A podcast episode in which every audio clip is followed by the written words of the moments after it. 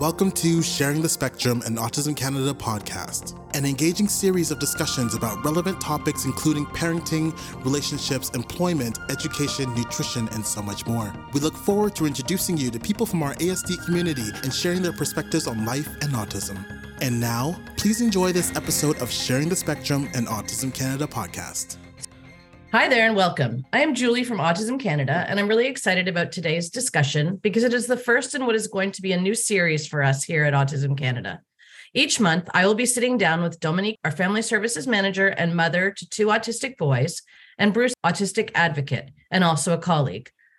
We're going to answer frequently asked questions that we receive every day in our family services department. Our goal is to answer the questions and provide tips and feedback to help support the community with further resources. And please note that because we do provide support to people on the autism spectrum, as well as their families, caregivers, and friends, we feel it is important to provide a caregiver's point of view as well as an autistic point of view. So, welcome, Dominique and Bruce. So glad to be having this chat. Really excited to have you guys here today and looking forward to doing this again. Um, we're going to kick off our new series with a discussion about the holidays. So, the question I have for both of you is Is this time of year really the most wonderful time of the year? Hmm. Why don't we start with Bruce? Bruce is an, our autistic advocate, and he can give us some thoughts from his perspective. No, it is not the most wonderful time of year. To be honest, for me personally, it's a, a it's a time of confusion. I understand the Christmas aspect from my upbringing. This time of year has been Christmas all my life, so it becomes this routine. I, I understand the feather the family gatherings on Christmas Day and the exchange of presents, but I'm not understanding why there is a process that starts in November now. Um, I don't understand. I, it often feels like social events are forced during this period. It's like we have this time of the year where all social events must happen. Um, and that's that's a little confronting, confusing for me um, from a from an autistic perspective and from a personal perspective. Now, you also must remember, um, listeners who who don't know me, is most of my life I've been a professional musician. So this has also been previously the busiest time of the year, and I didn't have time to to partake in anything. I was performing. I was I was always involved in the music. So it it, it it's it's it's confusing. It's a busy time of year for sure. So just based on that feedback, how do you take care of yourself during the holidays?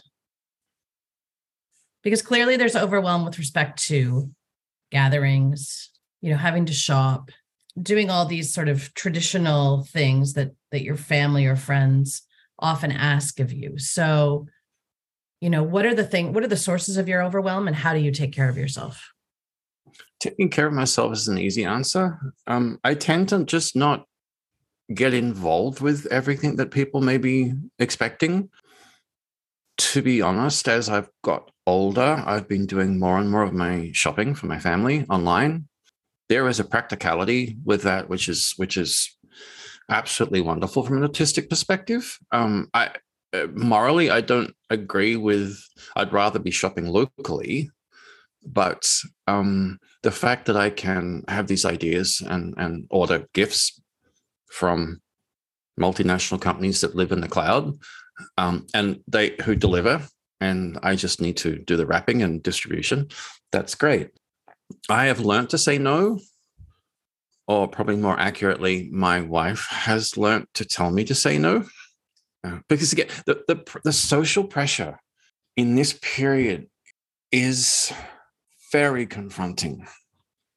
If I got 15 invitations to social events throughout the year, I can pace myself. I can do that but I'm getting 15 events all in within four weeks. And I can't do that. I would I would just collapse. I would have a breakdown. That would be just a complete burnout. But how do I choose which ones I go to?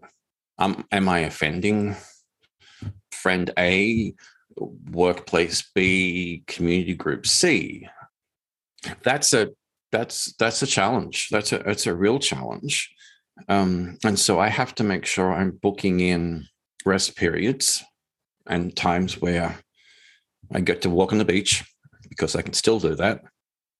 And maybe a lived advantage is that every time I've gone to a social event, I tend to just stay in the corner anyway. And so I, I, I don't participate so much. And I've been doing that for many years. Sorry to sound depressing or sad or things. it's the most wonderful well, time of year, except it, it's so frustratingly sad and difficult and complex. And I think that's really important. And I think that's part of why we want to have these conversations because it's really important that people outside of the autistic community understand why these things can be tricky or hard for people who are on the spectrum right so um so giving that information to people so that they understand you know maybe if you're going to an event and it's a family event and it's someone you can talk to about it like would it make sense to and dom step in here anytime would it make sense to say when you arrived look i may just need a quiet space for a bit. Um, is there somewhere that i can go to just sit for five minutes if i need to? I know I heard someone say once that if they're at a social event and they get overwhelmed, they'll often go and sit in their car and then they'll go back in once they feel settled again. But I guess one of the things that I, one of my goals is to, and I'm sure yours as well, is to educate the greater community in why these things are important and maybe why people feel uncomfortable. You know, I loved your point. You made a point um, in an email to me about the uh, ugly sweater tradition and people think that's hilarious. But for someone on the spectrum who has sensory concerns or sensitivities, wearing an acrylic ugly Christmas sweater could be the most uncomfortable experience, you know, of the season. And so how do we educate the community in knowing that A, these things exist and b making sure our friends in the autistic community understand that it's okay to say no or it's okay to push back a little bit you know that's hard um, I think what I like about these little podcasts is that we are getting we are getting three different perspectives. So Bruce is offering a perspective from an autistic. Um, I am prepared to offer a perspective as a caregiver and as a parent and a spouse. And Julie, you're coming in from a different angle because you know you are familiar with the autism community and you're one of these people who advocate for autistics regularly. And i think what's um, interesting is that you know in your question julie about um, how do we you know how do we um, educate the general population or society as a whole is to simply ask an autistic and everyone is different. Every autistic is unique.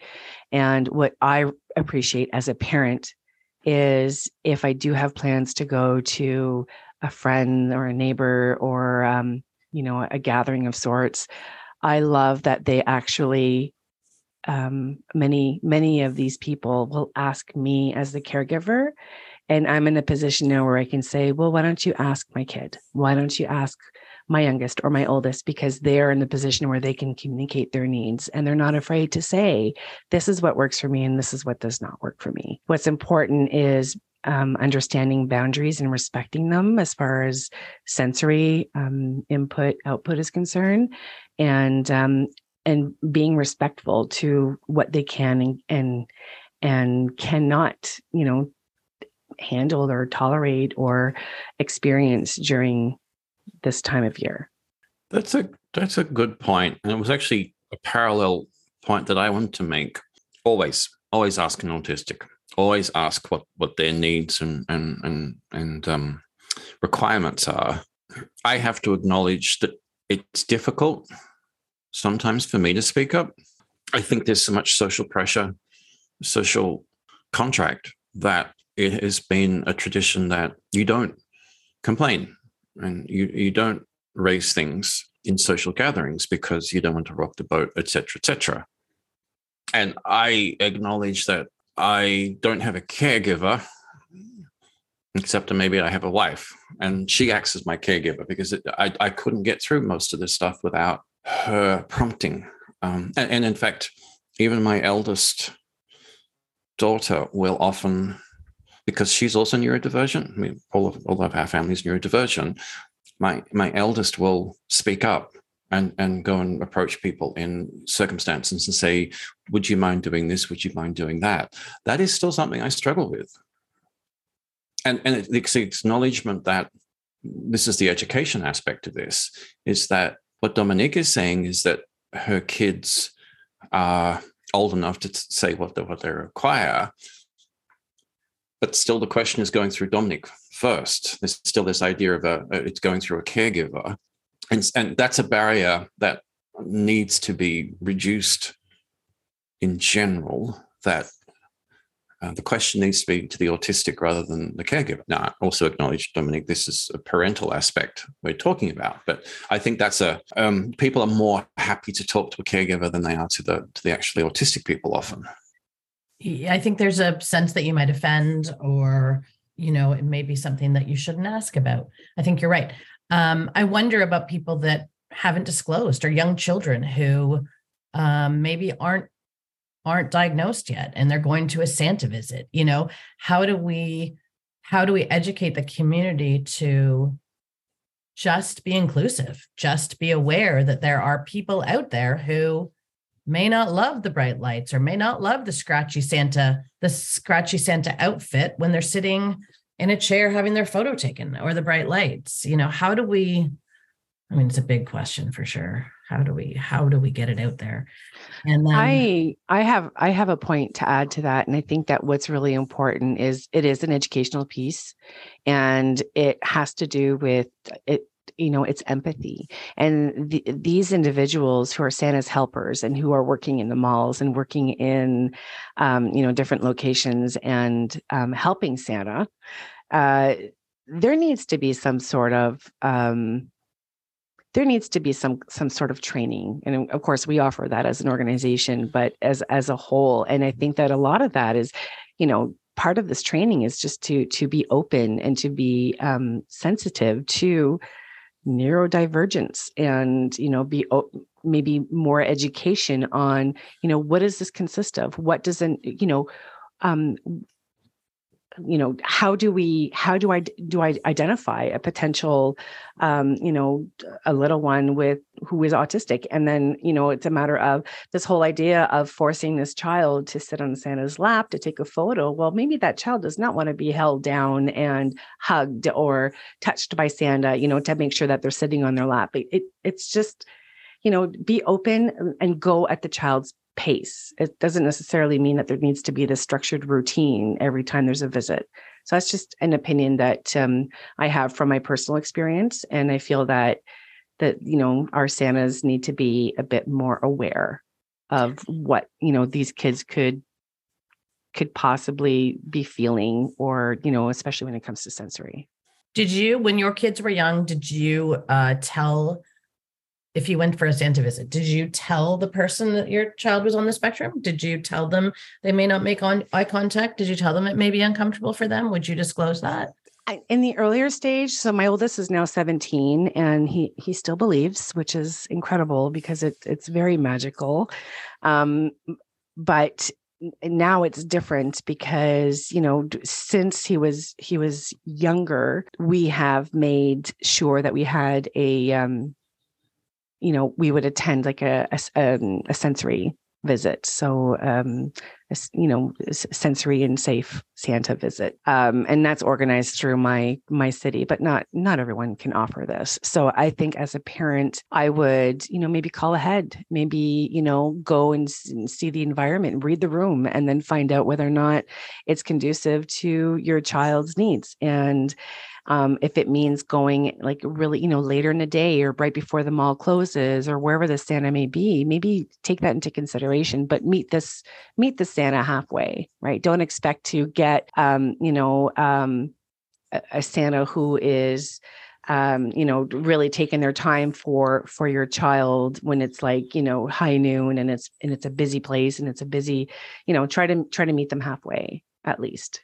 Yeah, choose your choose your timing. It's kind of like going shopping, right? The malls are chaotic in the middle of the day, so if you can if you have to go to a mall, maybe it's early first thing when it opens or at the end of the day and maybe you take your dark glasses and maybe you take your noise canceling headphones and you you just sort of allow yourself to melt into that a little bit so that it's not quite so overwhelming it's a, actually um, that's a it's a bigger question when we talked about santa visits like everything dominique said is completely brilliant and fantastic and then the confounding problem is the place on where the santa visit is so mm-hmm there's, there's a Santa at our local mall here. It's not a it's a small one, little suburban mall, but it's in the middle of the food court. It's in the middle of a crossway of walkways between open stores that leads to the, the big shopping center, the shopping, the shop.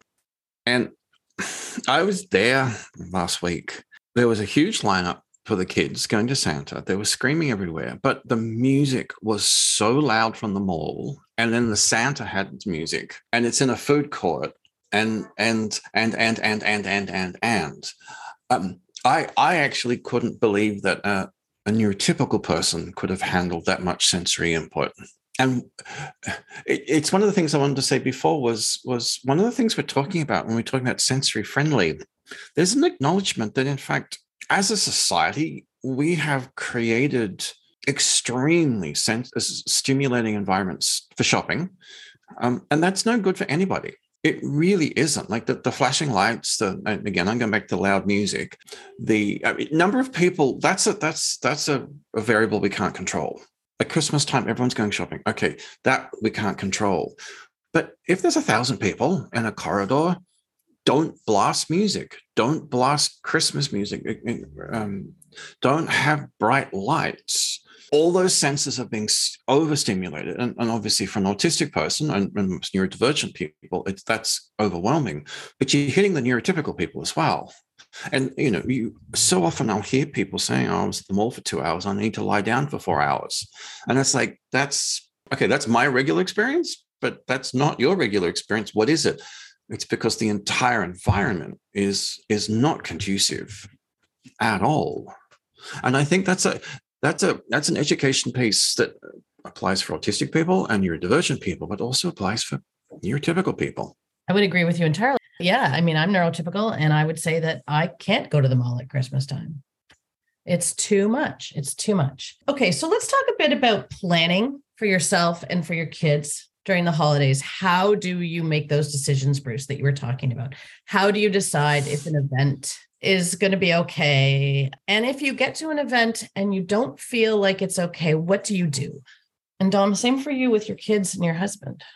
I, I think I sort of uh, answered this before. I don't know how to choose. Um, I mean, there's going to be obvious ones. I have a very good friend um, here where we live who's going to have a Christmas function, and they've known me for years, and all all the people who be there know who I am, know that I will just go and sit outside and quite happy to talk to as many people as possible, but I'm not going to go into the main room. Um, and again, my caregiver, that's inverted commas for people on the radio listening to us, Meredith and my kids, we are we are all aware of each other, and and we are we all are checking in regularly to make sure that we're not starting to go down a hole.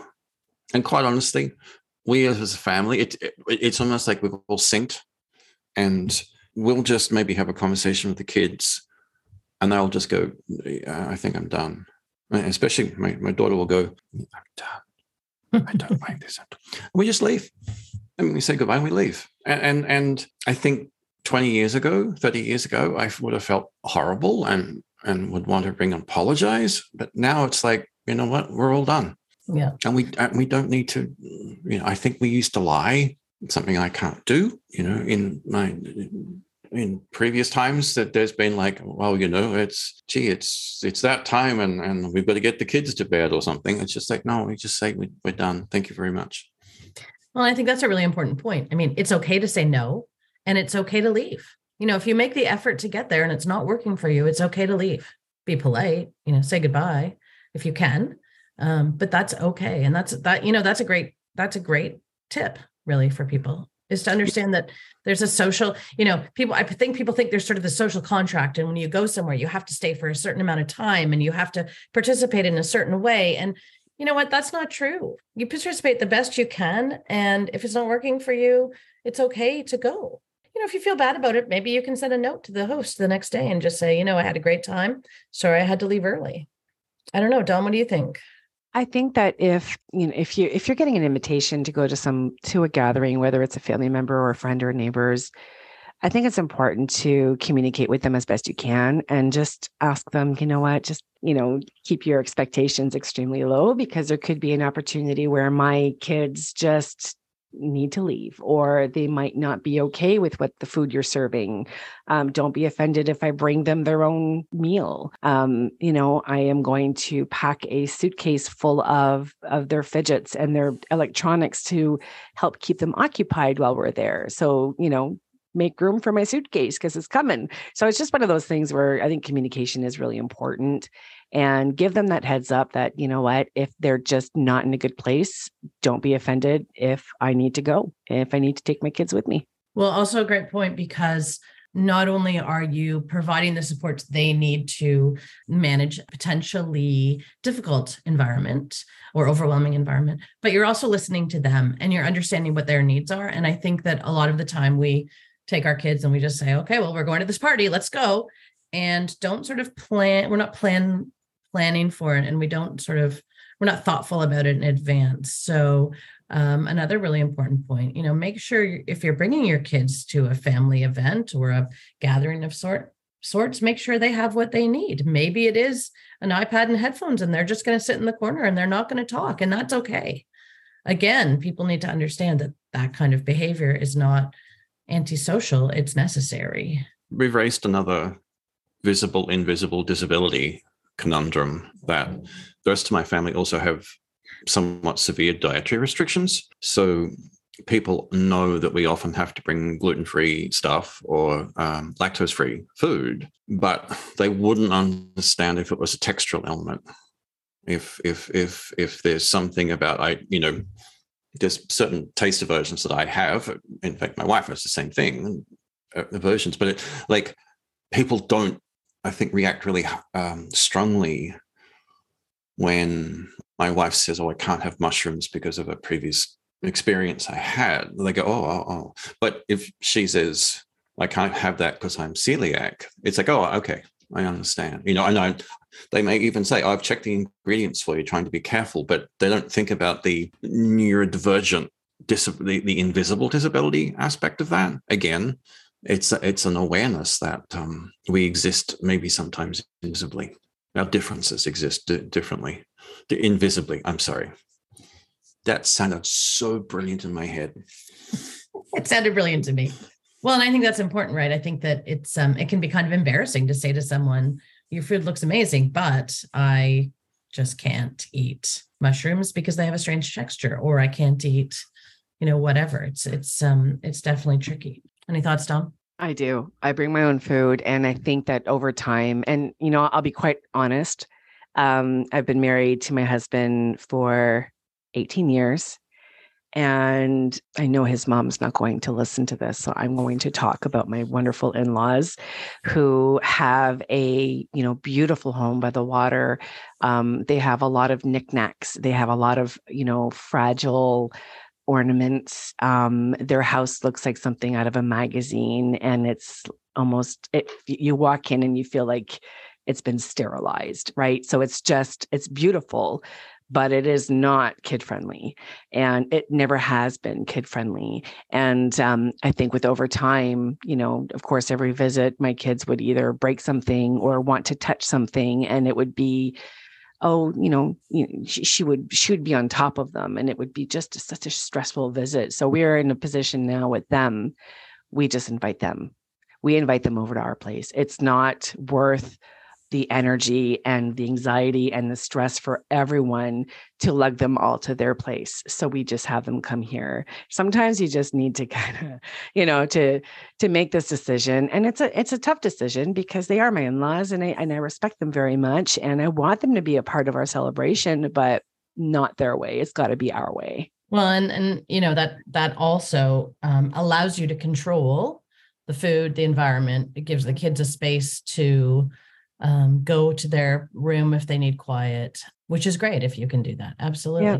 It made me think about the. Uh, I have a son who is neurodivergent, and for the first well, probably until last year, 12 years of his life. You know, through my life, my mom gave me beautiful glass Christmas ornaments every year for Christmas. She would give me a beautiful glass Christmas ornament, and I was afraid to put them on the tree. because I didn't want them to break. And I've started to now. But um, yeah, I guess just making accommodations for things like that is important. I have a um, solution for that one. You just you need to have cats. Yeah, no. Because cats will break break everything. And so you don't have the, the, the flashy ornaments and everybody's happy. So, you know, we've sort of talked about a lot of things, and I don't want this to be a super long. I want people to be able to listen, get some tips, and get some ideas really fast. So, if we were going to start, if you were each going to list, sort of list your top five tips um, from um, an autistic's perspective and from a, a, a parent caregiver perspective for surviving the most wonderful time of the year, what would they be? It's okay to say no. Space, plan, make sure that you're not doing too much. And it's super important to book in rest period be be be careful about that specifically. Trust the people you're going with or you're going to. Assume i'm going to say assume competency in this beautiful way. I'm reversing my normal role of, of uh, assume competency talking about autistics. Autistics assume that your hosts are competent. Assume that they are not going to invite you and then be offended if you have some sensory needs that need to be raised. I'm going out on a limb with this one. Challenge assumptions if you're involved in a family with a long series of traditions and the tradition is something that makes you feel uncomfortable, challenge why that's why that's happening. Family traditions are very malleable. If they weren't, all our families would be doing what our great great great great grandparents were doing, and you know, dying at age forty and and eating lead tainted, you know, drinking lead tainted water and going out to, to catching our own rabbits to make our rabbit pie. Like we all change. There's there's history. So these sort of traditions can can shift and and feel okay to to maybe question why something is happening because I think t- we tend to think logically more first. And some sometimes those things are, why are you doing this? That just doesn't make sense to me. Uh, let, let me context for that one, for instance ugly sweaters did not exist in my childhood. And I don't think it's an Australian tradition, or it certainly wasn't when I grew up. So I when I moved to North America and people talked about this ugly sweater, it's like, okay, you're doing these things, but why? Who's written that rule that, that there has to be this ugly sweater tradition, besides the fact they're uncomfortable and they look terrible and yeah, yeah, yeah. It's just like that sort of question that. I think that's not five points. It's kind of like an expanded four, but I, am happy with those. Thank you. Well, and online shop, maybe avoid them all. That could be that could be one. Dominique, what do you think? I may not have five. Um, Bruce has touched on some really important points, but um, I've got um, two big points and one little point. I think the first one would be if you have a partner with you when you are, as a caregiver, if you have a partner with you, you know, set some ground rules and make sure that you tag team. Uh, we have two on the spectrum, two kids on the spectrum, and for the longest time, and we we know now, but it took some it took some time for my husband to kind of get to understand when I'm ready to burn out um, from the event because as a caregiver, you you know you've got a lot of responsibilities, you're wearing a lot of hats you're watching your kids you're making sure that you're being you know mindful of um, you know your time with the company you're entertaining or you're being entertained. So you know you're you're kind of all over the place. It's not always uh, easy um, so make sure that you have someone with you that you can tag team with where you know one's kind of you know work in the room and the other one's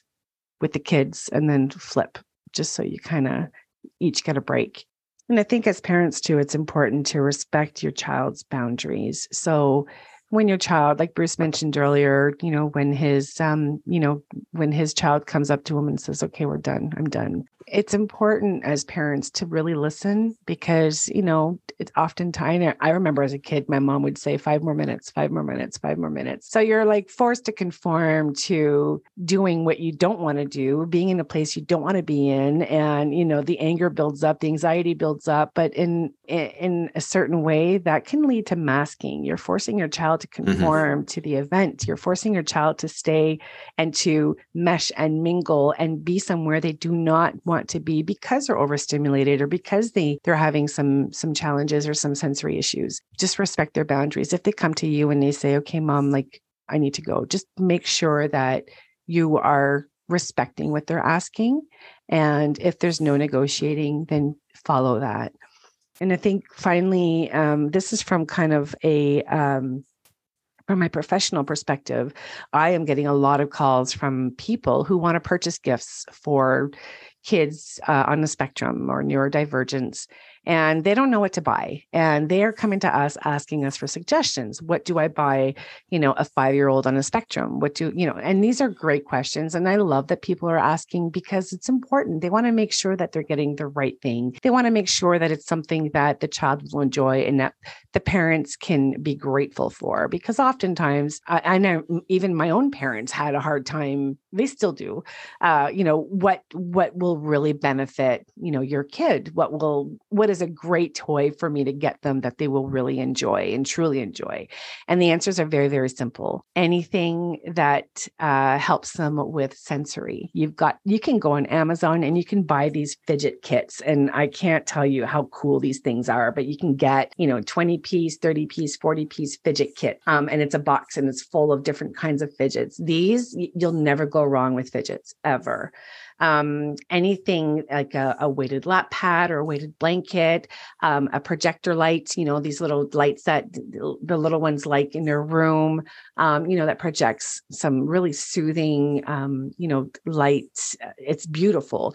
These things can be put in any room. They, it can be carried around. And then batteries. These kids can go through so many batteries just from excessive use. Hey, if you want to buy them, you know, six months worth of batteries, that's a great gift that will benefit the child and the parents. And it's it's very helpful. So these are just kind of like little tips that I like to offer to people calling in, to clients calling in and asking, what do I get someone who's on the spectrum? Forgot the most important one. What's that? Trains. Trains always work. Trains are amazing. That's true. Yep. um, well, thank you. Those tips were great. I think from my perspective, um, from a, a neurotypical perspective and someone who does sometimes host, I think you know if you are hosting and um, you don't necessarily know your guest very well if they are if you find that they're quiet or they or they're maybe not interacting the way you expect ask if they need a break. Ask if they want to go sit in a quiet space. The other thing is people aren't always going to want to come and eat the food that you have at your party or drink the drink that you have at your party and that's okay. Well thank you for those tips and of course, as always, if listeners have questions, they're welcome to reach out to our fantastic family services team um, with their questions. And you'll talk to either Bruce or Dominique. But thank you for having us. Thank you. Thank you for joining us today. Stay tuned for more episodes of Sharing the Spectrum and Autism Canada podcast. The beautiful music you heard is from Bruce Petherick. Bruce is a neurodiverse musician and friend of Autism Canada. You can check out more of his music on his website at brucepetherick.com. Our executive producer is Barbara Patton. Julie Perkis is our producer. Additional thanks to the Autism Canada team, including Tafari Anthony, Shannon Zelinsky, Dominique Payment, Mariana Kurik, and Earl Selinsky. For more information about Autism Canada, don't forget to visit us at autismcanada.org. You can also find us on Instagram, Facebook, Twitter, and YouTube.